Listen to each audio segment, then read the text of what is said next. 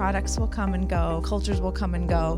But if you build a brand that gives you the permission and the trust with your customers, that you can really build long lasting success, wealth, shareholder value, all those kinds of things over a long course of time.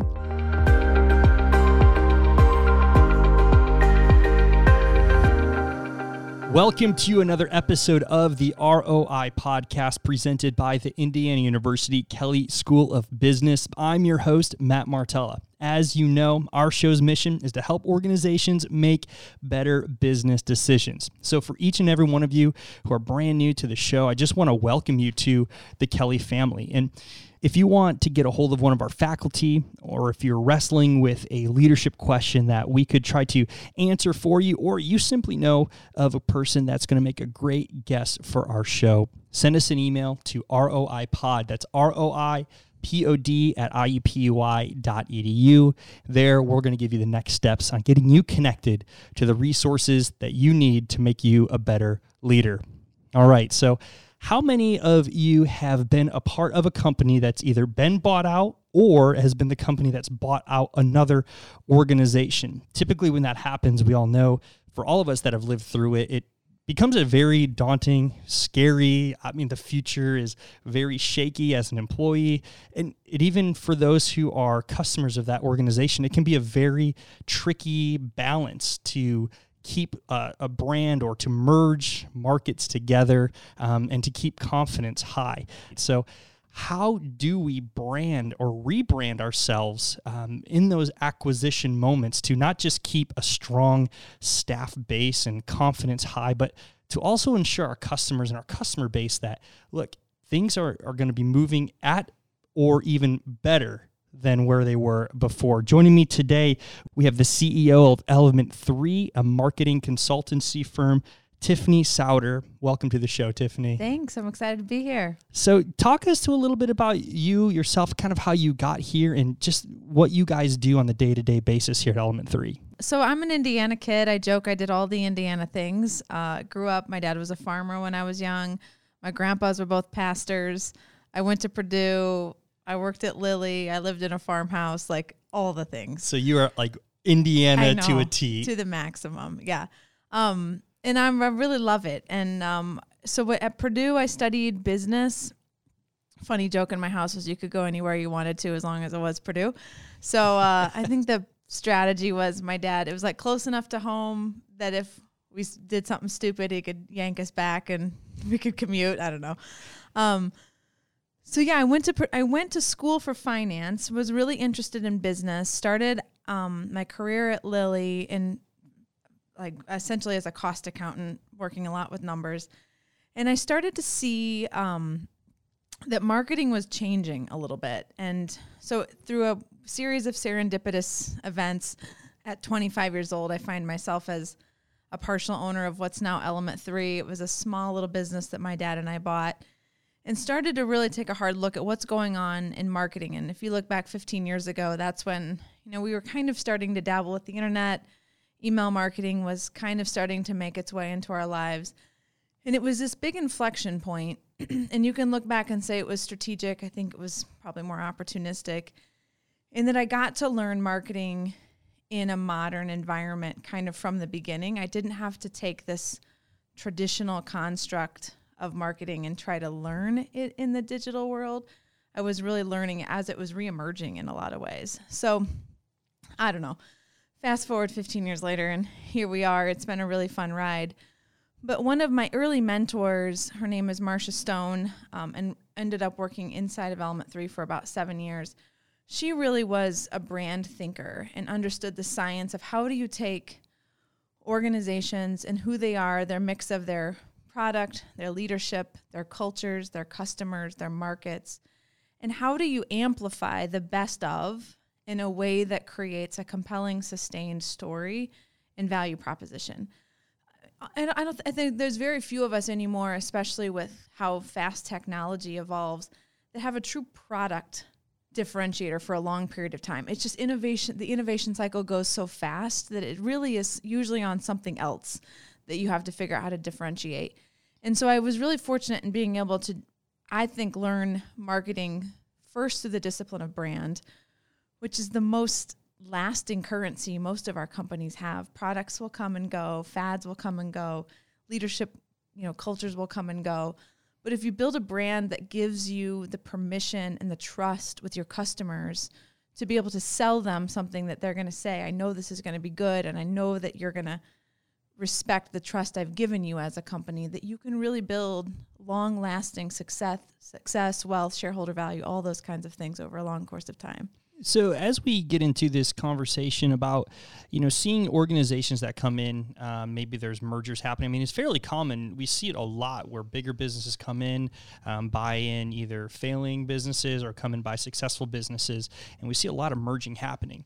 And I'm sure a lot of our audience have been part of a merger to some degree. In fact, maybe are some are getting ready to um, merge or thinking about how they're going to acquire mm-hmm. another organization. So, for organizational leaders, as they're getting ready to navigate through the really scary waters of any sort of merge, um, where's a great place to start? Like, what's what's the thought process mm-hmm. um, to begin this journey of okay, here's what we got to get down first before we even start signing papers or you know making first strategical moves. Mm-hmm. Yeah, and maybe just a, a, minute of background for our listeners about how we got to this topic, Matt, as we were talking about brand.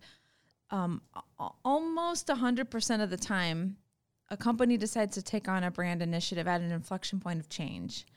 Uh, and that can be a leadership change, it can be they're trying to enter a new market. But increasingly, we have found, and I think as there is a lot of liquidity and people are putting you know, there's a lot of private company transactions that are happening right now.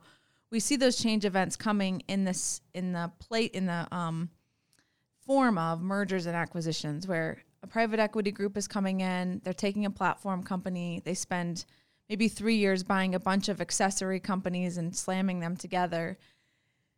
And that made sense for the PE firm, but now the management team is left with figuring out how do I make sense of this to all the people who are going to have to deal with this?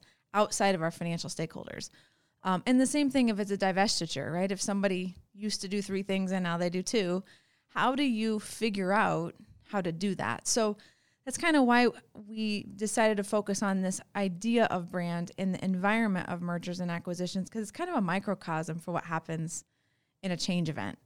The other place that we see a lot of it is generational family change. You know, when you go from G1 to G2 or G2 to G3, there's usually different ways of thinking about it or they have growth goals that maybe their parents or uncle before them didn't and that starts to really change the dynamic of the company too. So going now back to your question of like where do you start? I think the number one thing that people have to understand and accept is that it is a new company. This new thing that you formed even if company a bought company b and company a is sort of going to be the winner. If you could see me, I'm saying this in quotation marks.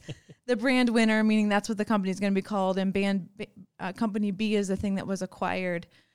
You have to understand that the entity is something new, um, and that doesn't mean that you have to divorce it from what has been.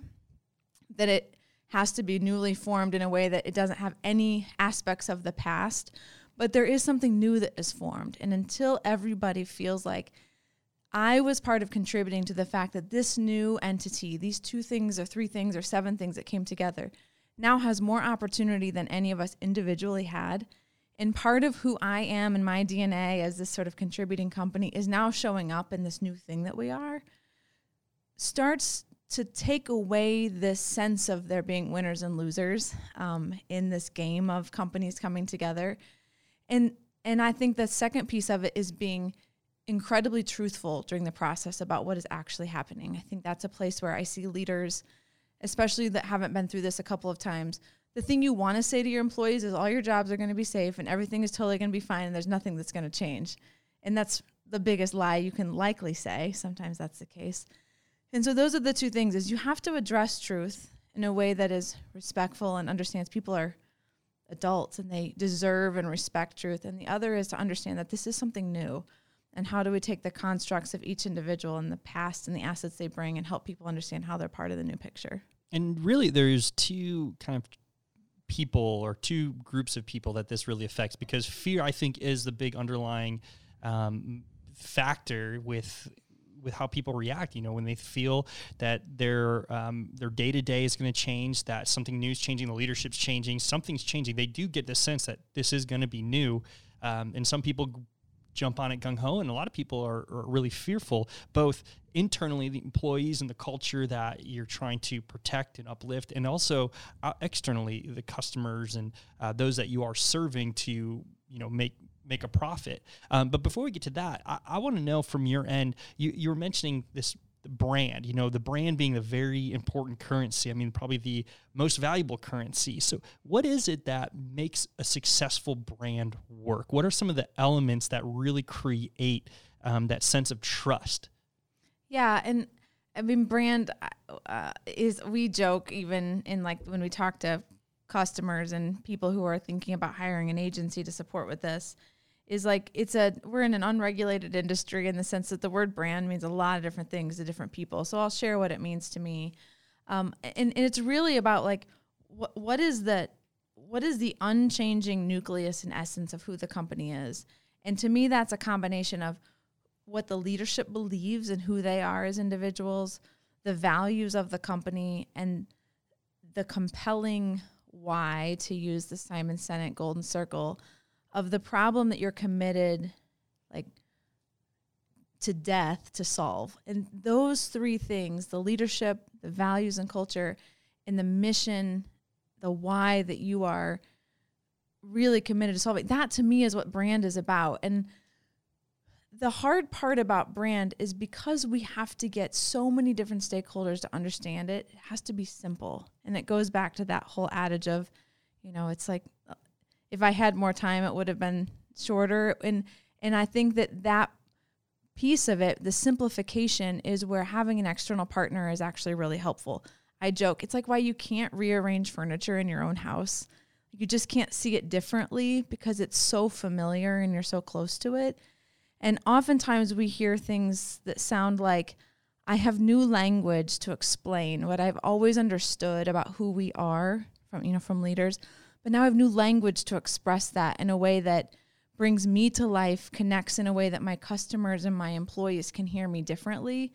And that's that's really what brand is about is how do you find these words that just light everybody on fire and that and and, and they're true about what the company's about. Sure, because that leads to I think the the next thing is because once you have that brand and your your identity, you got to then get your organization to buy in because they know that change is coming. I mean, being being someone that sat through a buyout, it's very scary. Um, in the sense that maybe it's not as fearful as it seems, or but you just there's so many uncertainties. Like you want to know all the info now. You want to know is my job basically the bottom line is my job going to be safe and then you know you get people that are you know groups of people that are whispering and i heard this i heard this i heard this so in the midst of that because that does bring fear and you want to have a successful transition and retain you know the great talent that's there already you know what can organizational leaders start to think about and explore uh, just with that internal sense of defending culture um, and protecting uh, this this merge so it could be successful? Yeah one of the things i talk to leadership teams about when they're going through transition is i say without a clear understanding of the future, people will hang on to and glamorize the past. And it's like we all want to hang on to something. And if you don't give me something to reach forward to, even if it's a future deadline of when I'm going to know the answer to some of the questions that I have, people will continue to hang on to the past. So that's one is setting expectations and being okay saying, I know you want the answer today, and I have two choices as a leader. One is to give you something that is 50% done and likely is going to have a lot of change and iterations and you're going to have to stick with me through all that. And so you understand that that's where it at, is at, you know, employee population or whomever as you're communicating. Or the other is to say this is the commitment of when I know I'm going to have clarity to that answer and you'll be able to get your your questions answered. And and that oftentimes quiet quiets things down. Um, in setting expectation of this is going to be the cadence of what's going to happen. The other thing I see that is just human is that most of these deals don't happen fast. You know, the deal's been going on for a long time in the background. Maybe they were shopping the company and it's been six, nine, 12 months that the management team has been dug through, you know, drug through this long due diligence process. They're trying to get their jobs done by day and this stuff, this process is going on by night. They're this emotionally exhausting to kind of pretend like everything is fine, knowing that there's likely an inflection point of change coming from the people that you've led and employees you've brought together. And that's just human nature. And so they're pooped. The papers are signed and they're like, it's done except that that is the start line for everybody else. And so that weariness of knowing, I know why I did the deal personally, or I know how to explain it as part of the management or leadership or executive team, or if you're an owner who actually got some money as part of the transaction. But now you have all these people who are really dealing with it on day one, and you have to find a completely, not different, but I would say, their experience is connected in a different way to what just happened and and they're out of words and they're out of energy and their brain doesn't work anymore and so as much as anything we support them in well what is the messaging first to your midline managers and what are the questions they're going to get day to day from the people who are trying to figure out what this means for them and how do you help them have the space to deal with their own fears so that their downline isn't hearing and experiencing that and then it's okay, what about your major customers? What what's the message to them and what's the reinforcement that they're going to have and what are the questions and support that they're going to need? And helping them, you know, we're we're not experts in their business, but we can help them think through that. And then the last piece is really the marketplace, right? The there's fear mongering and all kind of predatory things that happen whenever there's a major event, especially in smaller, more niche industries. And so, how do you get out in front of the marketplace deal with major trade shows or whatever might happen so that that audience also is hearing from you, hopefully for the first time. So I don't know. I feel like at face value, it feels kind of menial that people are tired and their brains are dead and they don't know what to say. But that's, I've found, like, kind of bar none, really a theme that we see over and over is I know why this mattered to me and I'm so tired. Like, you know, and I haven't seen my wife in a while or my husband or whatever that is. You've sort of have all these family dynamics because you've just been through this huge thing. And having an easy button to push and someone to help facilitate that has been a real big part of the process too. Well, not to mention too, I mean, when you kind of get to that next step, I mean, that next step after getting through the acquisition should be the all right, now we can really get like hit the gas pedal and go with excitement and yet if you're exhausted it kind of drags some of that you know momentum you could build and i think you know that there's two you know two things that are always true. There's always going to be some good news like great news um, and there's also always going to be bad news or maybe not always bad news but there's going to be some of those dynamics boiled in like not everyone's going to be so ha- super happy and probably uh, you know some people are going to just be uh, bummed. So how do you leverage uh, kind of a two part question. How do you leverage the good momentum with good news? Like how can an organizational leader really rally like hey this is going to be something awesome and use that to rally people and then the second part would be you know when you do have to deliver some of that tough news you know how do you do it in a respectful and um, truthful way um, that you know just allows people that space of knowing hey look this is just how it is without you know totally being brash yeah, so I'll start with the first one because um, I have a better answer for that right now. um, one of uh, you, your first question was, um, how do you get people excited? And you know, I think in many ways, employees are like, yeah, yeah, your job is to get up in front of me and sell me that this was a really good idea. And we do, as leaders, need to give compelling, inspiring you know talks that say this is why you are committing your time talents and energy to this organization and to me as a leader but really their question right after they leave that meeting is but show me the proof. Is there evidence of it? And this is something another leader taught me is that people will remember the information you point them towards. And we all in our jobs see the data points that our job creates. And the thing that the organization is working on or integrating or whatever may or may not be the thing that touches your life. So if you come out and say, we're making great progress on the integration, and now every part of the company has been integrated except for finance, and you're in finance, you're like, that's a load of crap. Nothing has been integrated in the company anywhere.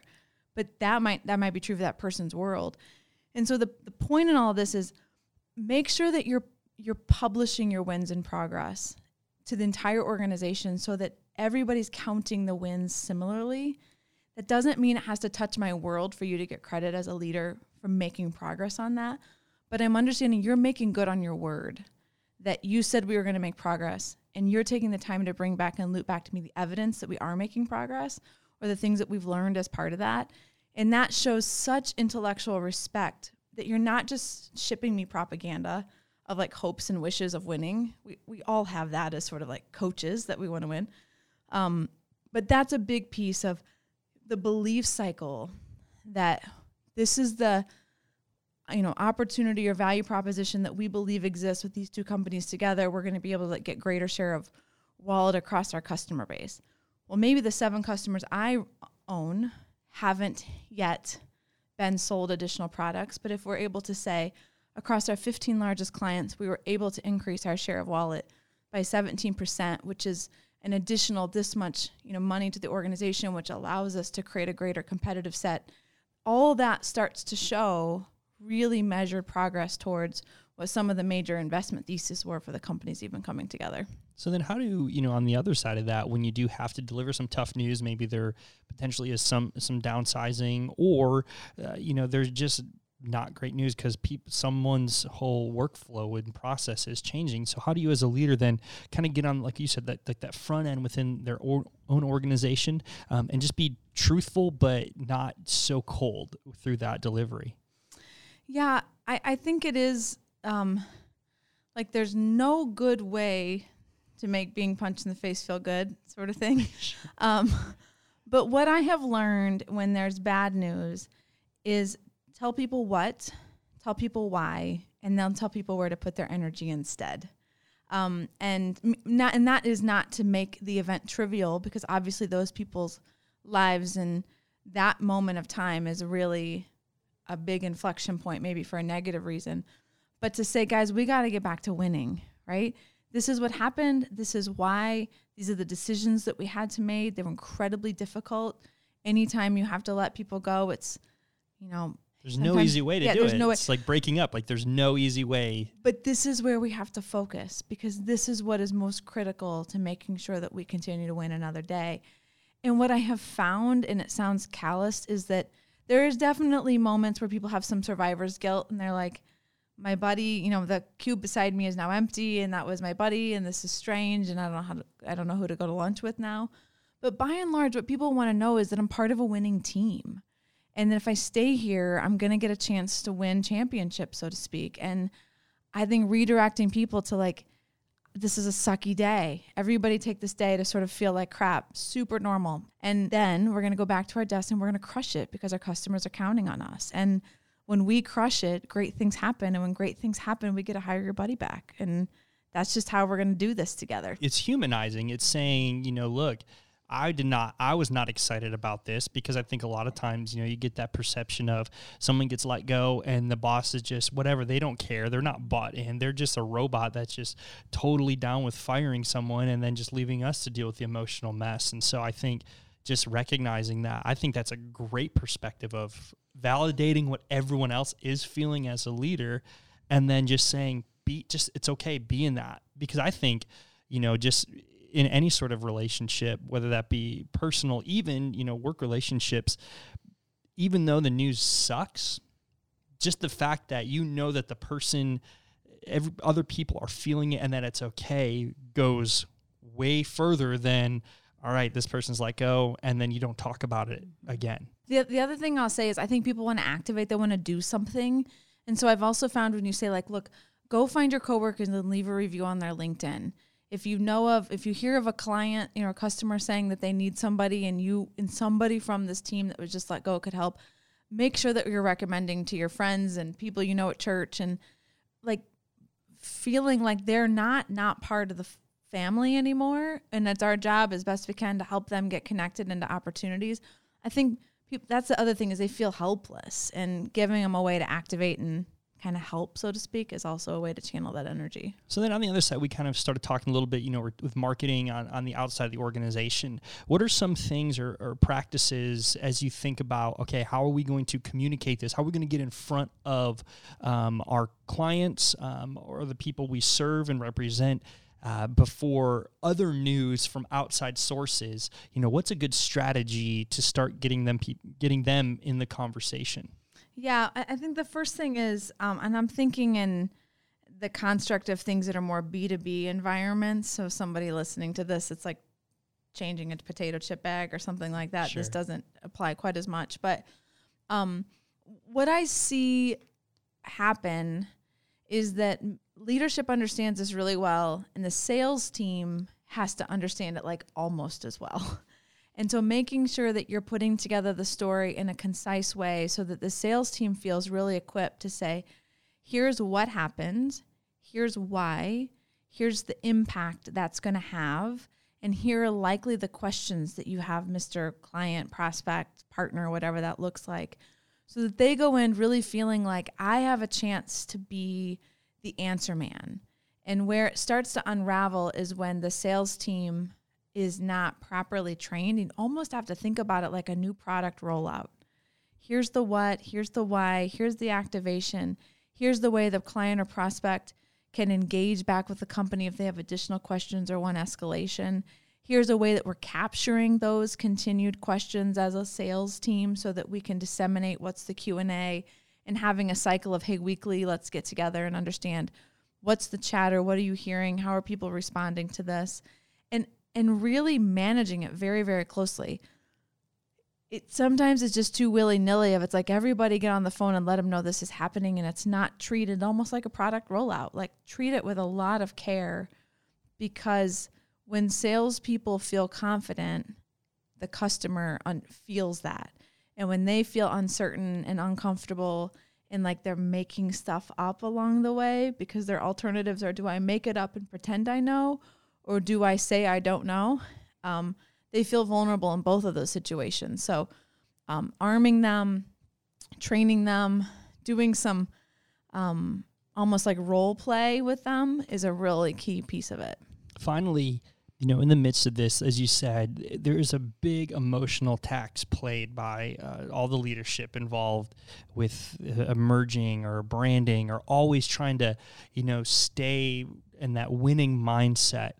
So, what do you what do you say to leaders who are just struggling or depleted or in the midst of it and they are having a hard time energizing themselves? Because when a leader's tapped out the team feels it whether the leader's trying to fake it or not. Like it's felt then you can see someone's eyes and they're just kind of they're depleted. So in the midst of that what are some you know self-correction um, advice that you would have for for organizational leaders really struggling Well, I have a heavy personal bias in this because I value transparency personally at a very high level. So my favorite leaders and the ones that I think do this best, my personal bias is heavily influenced by that. So I'll I'll sort of lead into it by that. But uh, the ones I have seen I would say garner the most respect and camaraderie through a process of immense change if they're in a spot where they're just kind of in a funk, in a way that's appropriate, they admit that to the company or to their leader, their midline leaders, and they say, you know, and I think I see this especially when, let's say it's maybe second or third generation family and they're selling the business to a publicly traded company or a big PE firm, and they say, man, we just had a client go through this. This is a big deal for our family. It was emotional all the way around. You know, grandpa started this and we wrestled a lot with what what did he want his legacy to be? Was it that we become part of a billion and a half dollar organization and we impact more lives than we ever could have in three gen you know in three more generations or is it that we try to keep every ounce of manufacturing in our small town like in, in those in families wrestle with that at a level that is like just core in their DNA. And so the ones I've seen do that kind of thing best is they're just honest and they say, you know, at the end of the day, life is about living with the consequences of your decisions and weighing all the pros and all the cons and looking at the balance of it all. We decided as a family the right thing to do was to sell it. And you know, I hope with everything that I am and my and all of my energy is going to be putting in to making this successful. And and and I'm asking you guys to join me in that. And there's gonna be times you're gonna have to help me move my feet, help me lift my arms because this has been a big responsibility and and then and at night when I go home I'm really tired. And and and and even just hearing I made up that story, but it's like you, you want to make it that leader's decision be right as an employee. And I think that the more authentic you are about the real life human part of doing something big and hard that frankly most of us has never done before it really incites true loyalty from employees and from people who want to be part of making a decision right Tiffany, thank you so much for being our guest on the ROI podcast. Yeah, awesome. This is Tiffany Sauder, CEO of Element 3, a marketing consultancy firm here in downtown Indianapolis. This has been another episode of the ROI podcast presented by the Indiana University Kelley School of Business. I'm your host, Matt Martella. Our show's mission is to help organizations make better business decisions. We'll see you next week.